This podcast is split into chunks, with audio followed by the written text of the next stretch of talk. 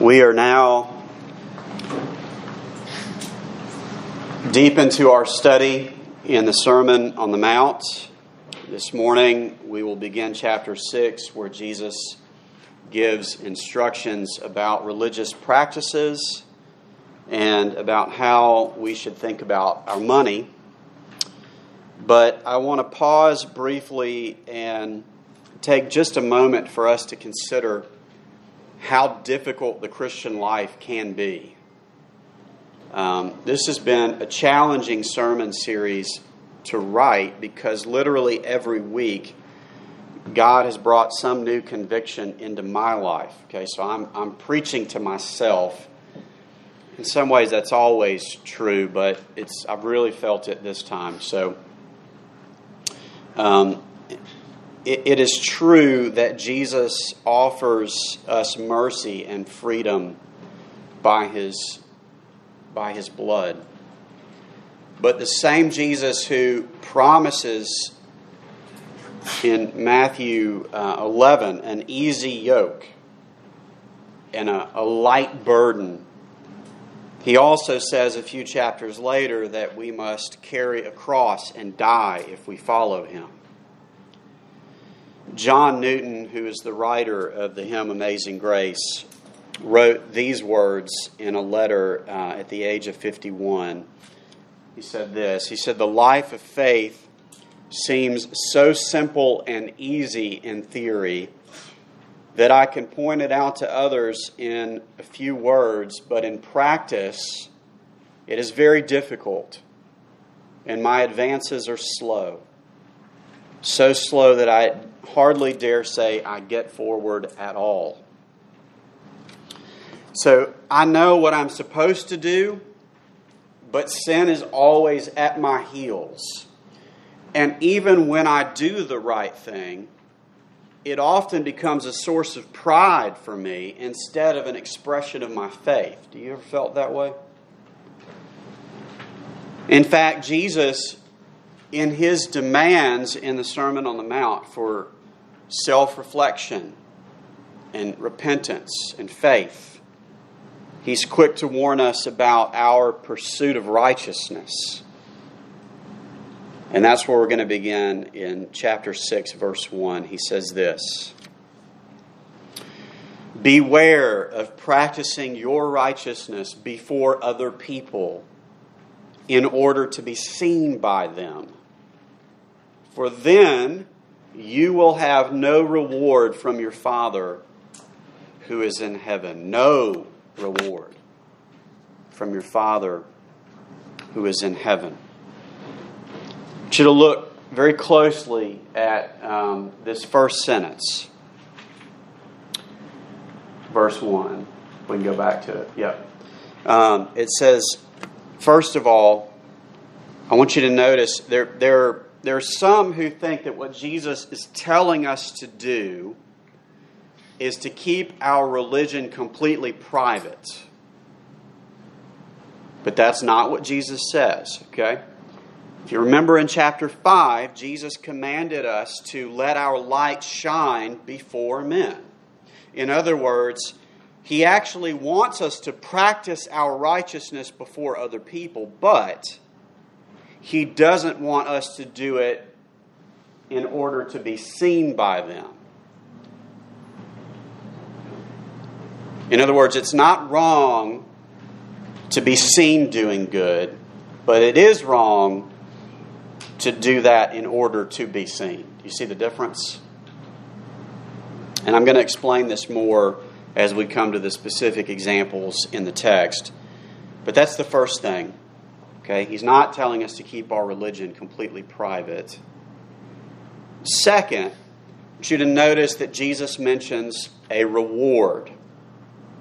And he's actually going to mention rewards exactly seven times, meaning that it must be really important. But to be honest with you, anytime I've heard the Sermon on the Mount preached or taught, I don't know that anybody's ever paid much attention to that word. And it raises a question. Is Jesus encouraging us to be good only to earn a reward. Okay, that's the second problem in this text, and it's going to become more clear as we read. But I wanted you to notice both of these issues, okay? Let's move on to verse two. It says, "Thus, when you give to the needy, sound no trumpet before you, as the hypocrites do in the synagogues and in the streets, that they may be praised by others. Truly I say to you, they have received their reward." Now, we don't know if the religious leaders actually used trumpets to announce when they were giving. It would not surprise me, because they made a spectacle out of everything they did. They wanted praise from men, and Jesus says they already have that, but that's all they will get. There will be no further reward from God. And there's that word again, reward, so just take note of it.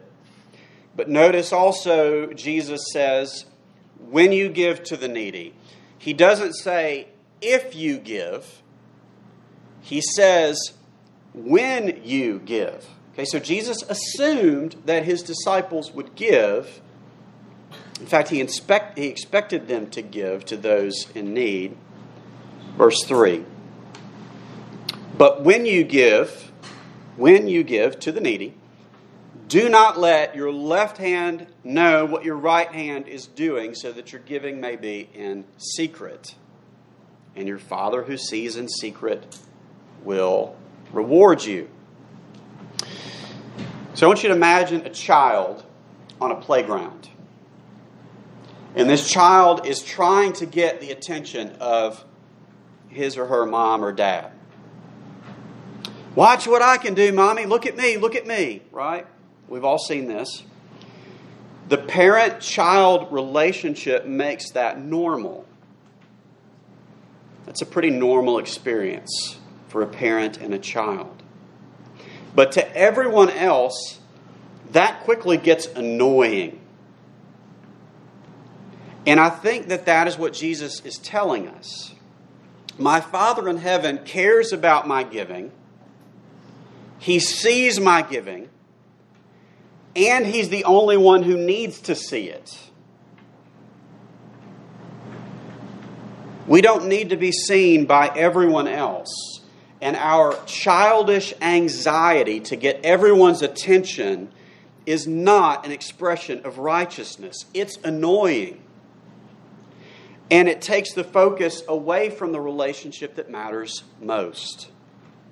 God sees. And that should be enough.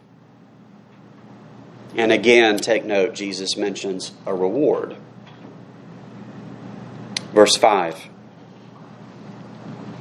And when you pray, you must not be like the hypocrites, for they love to stand and pray in the synagogues and at the street corners, that they may be seen by others.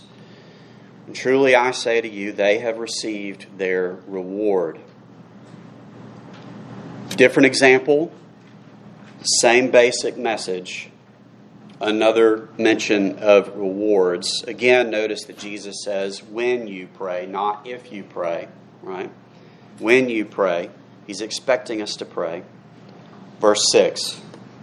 But when you pray, go into your room and shut the door, and pray to your Father who is in secret, and your Father who sees in secret will reward you.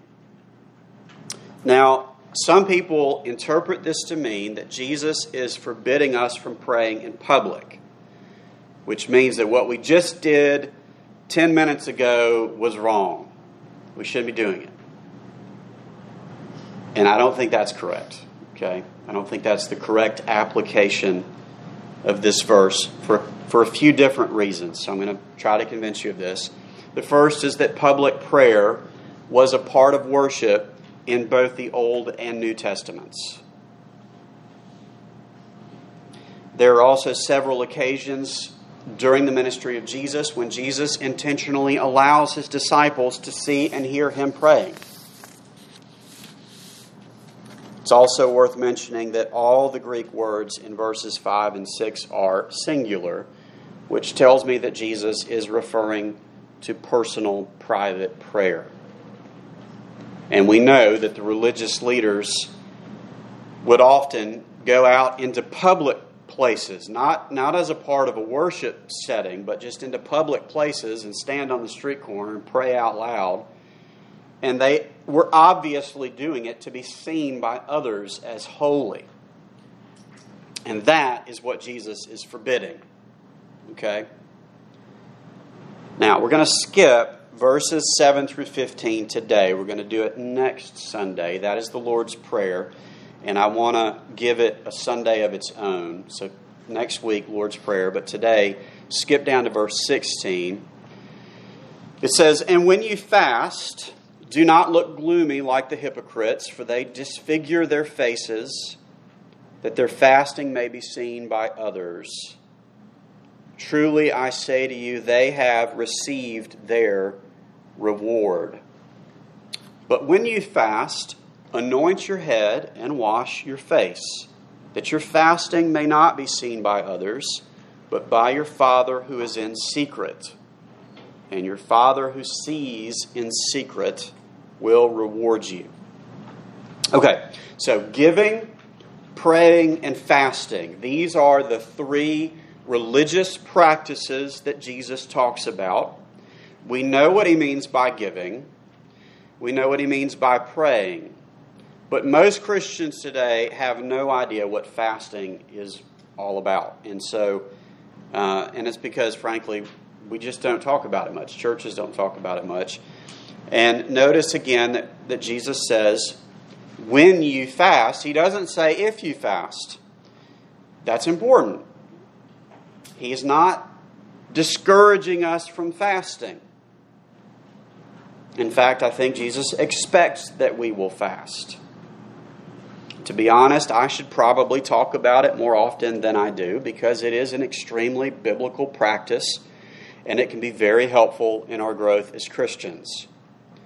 So what I want to do is I want to explain fasting, but let me first start by explaining what fasting is not. Okay? Fasting is not a physical or psychological discipline, primarily. In other words, it is not a diet. Okay? Um, the Bible encourages us to eat healthy, but that has nothing to do with fasting. That's not the point of fasting. It is also not a manipulative tool to use to get God to do what we want or to earn favor with God. Okay? God does not reward people just because they did a fast. All right, Jeremiah fourteen twelve says, "Though they fast, I will not hear their cry. And though they offer burnt offering and grain offering, I will not accept them." Okay, so just because you're fasting doesn't mean God's going to give you what you want. So please don't try to use fasting for that purpose. Biblical fasting is a spiritual discipline. And here's the key. It always occurs with prayer. You may pray without fasting, but you can never fast without praying. Not in the Bible. Okay? So here's what fasting is. Here's a definition. It is abstaining from food in order to deepen our communication with God for a period of time. Our hunger is meant to remind us of our need of God, and that leads us to prayer. So it is a, it is a physical way of saying, Jesus is more important to me than food. Or Jesus is more important to me than really anything that the world has to offer. But apparently, there were people who would make it obvious they were doing a fast in order to get attention, right? And again, this is childish behavior. So imagine uh, a young child walking around with a pouty face. What do they want? Attention, right?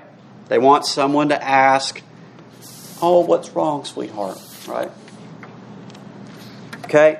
So what Jesus is talking about is there were these people that would make themselves look pitiful, right? Imagine a really, really hungry person. Like they would make themselves look like, like pitiful so that everyone would know they were fasting, right? Look at me, I'm doing something really good for God. And Jesus teaches us to avoid this. It's childish behavior. It has nothing to do with being His disciple. So again, giving, praying, fasting, really any of the ways that Christians practice our faith, those things can quickly become a show.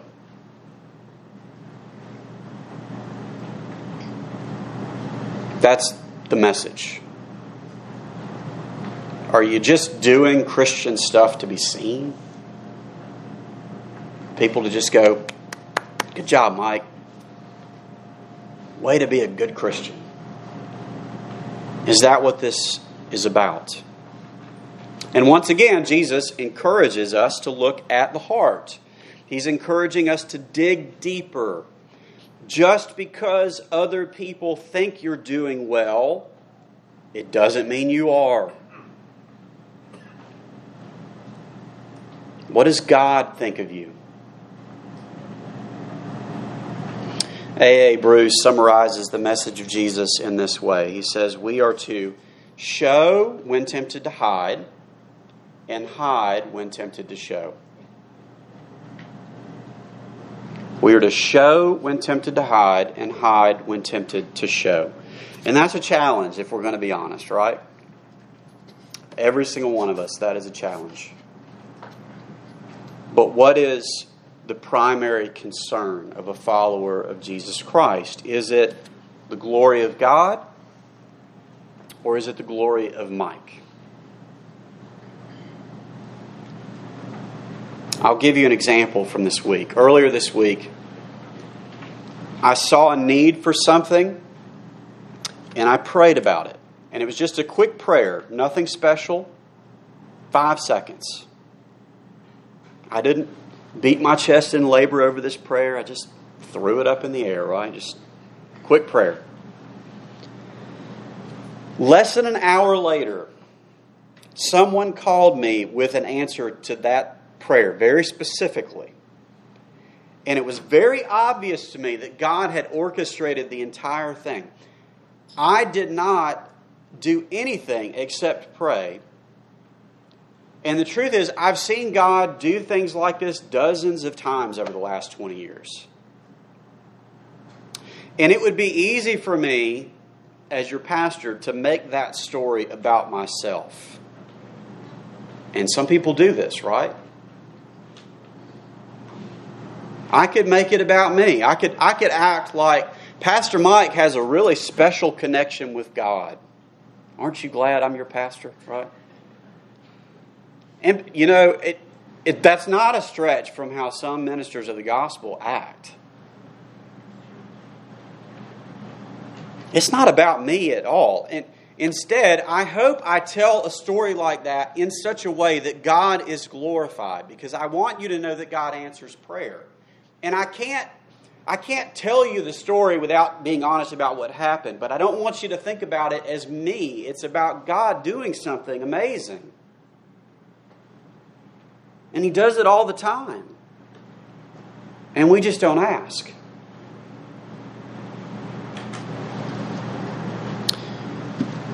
Now, I want to finish. I want to go back to this idea of rewards. Okay, so Jesus mentions God's rewards seven times. Okay, seven is an important number in the Bible, right?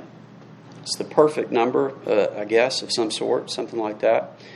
And so I think we would be foolish to ignore this word, and yet, as I said, a lot of times I don't think when people are preaching this, they talk much about it. But what does Jesus mean? This is a little technical, but I, I hope you'll follow with me, so stay with me, okay?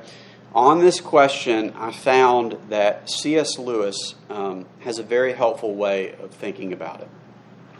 Lewis talks about two types of rewards, and they're called extrinsic and intrinsic rewards. An extrinsic reward is a gift that has no real connection to the thing you did, the action that you performed. Okay, so for instance, you go to the Mid-South Fair and you play the games to try to win the big oversized stuffed animal. All right?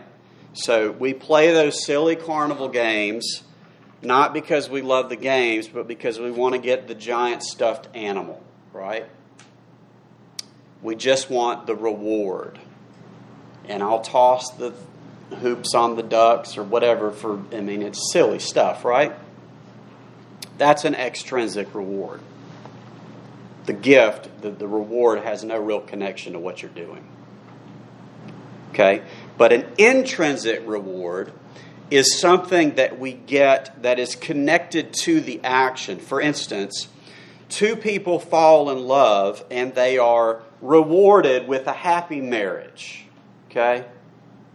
It, it's still a relationship. There's nothing really that's... It, it's still about the relationship, right? There's a connection between the reward and the thing that you're doing. Or, for instance, a student works hard in high school and makes good grades and is rewarded with a scholarship. That's an intrinsic reward.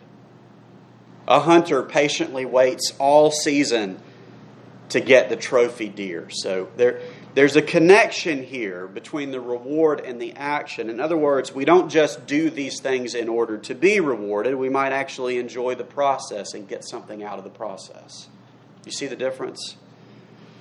And what I want to suggest to you is it would be wrong for us to think of the reward in Matthew six as being the grand prize in heaven. Just live this hard, grueling Christian life and do all the things and keep all the rules and pray and fast and give. And, and then one day Jesus is going to give you the grand prize in heaven. That's actually an extrinsic reward. That's not what he's saying. Because Jesus is the grand prize.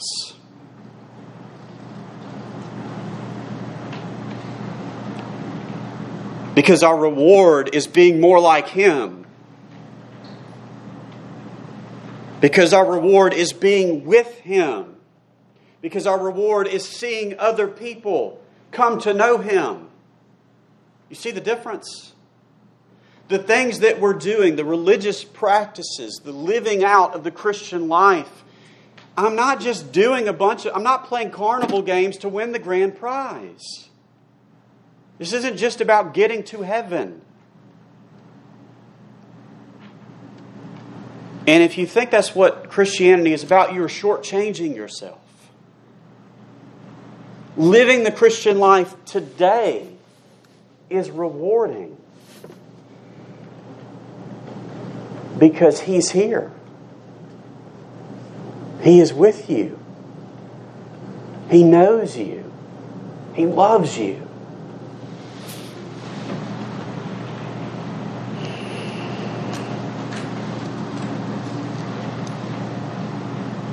Someone's needs are being met. Someone is growing closer to Christ. We flourish as a result of our efforts. I want you to think back to my illustration from earlier. Okay, so you've got a child on a playground trying to get mom or dad's attention. But this time, the child does some maneuver on the monkey bars and he falls and scrapes his knee. In tears, the child looks up. And there's a, a stranger standing nearby. And the stranger sees the child crying and says, "Come to me, little boy. I'll kiss it and make it better." What's the child going to do? It's going to scream and run as fast as he can to, to mom or dad, right? Why? Because a child doesn't want comfort from a stranger. He wants comfort from a trusted parent.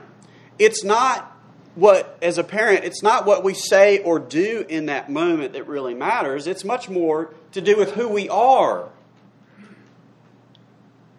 The, the child trusts me. The child knows me. There's a relationship. You see the difference? That is the kind of relationship that Jesus wants his disciples to have with his Father. We're, we're down here busy thinking that me doing Christian stuff is, is earning me a, a greater reward or something. And our religious practices matter only in the sense that they bring us closer to the Father. That is the reward. And brothers and sisters in Christ, we already have His attention. Why are we so anxious? He sees us. He's the only one that needs to see us. In other words, Jesus is inviting us to enjoy the kind of relationship that He has with His Father. And it's perfect. And it's everlasting. And that's going to be even more clear next week as we study the Lord's Prayer. But this morning, we come to the Lord's table. And the Lord's table is, for us, a religious practice, right? It's a, we call it a sacrament, which is a really religious-sounding word that just means it's something that Jesus gave us to help him understand who he is. And it is a practice. We're going to come around the table. We're going to eat it together. We're going to drink the cup. Very simple. Very full of meaning, right? It points us to his death and burial and resurrection. It points us to our union with Christ.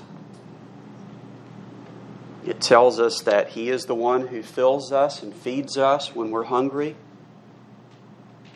It is a, a profession of faith in and of itself. The reason we ask you not to come if you're not a Christian is because you'd be saying that you are by taking it, right? But, but this table is one of the ways that we connect with God in a very real, meaningful way. He invites us to it. It belongs to Him. And He invites us as brothers and sisters in Christ to come and gather around and, and be blessed by Him. It's about that relationship. It's not like, it's not like magic, right? It's not like you come and I take this and God's going to bless me, right? That's not that's not what the point of it. It's it's more about, by faith, I believe that He is with me. See the difference? Intrinsic, not extrinsic. And so, um, in just a moment, I'll invite you down in groups. We stand around the table, partake together, and pray, and then, and then sit down.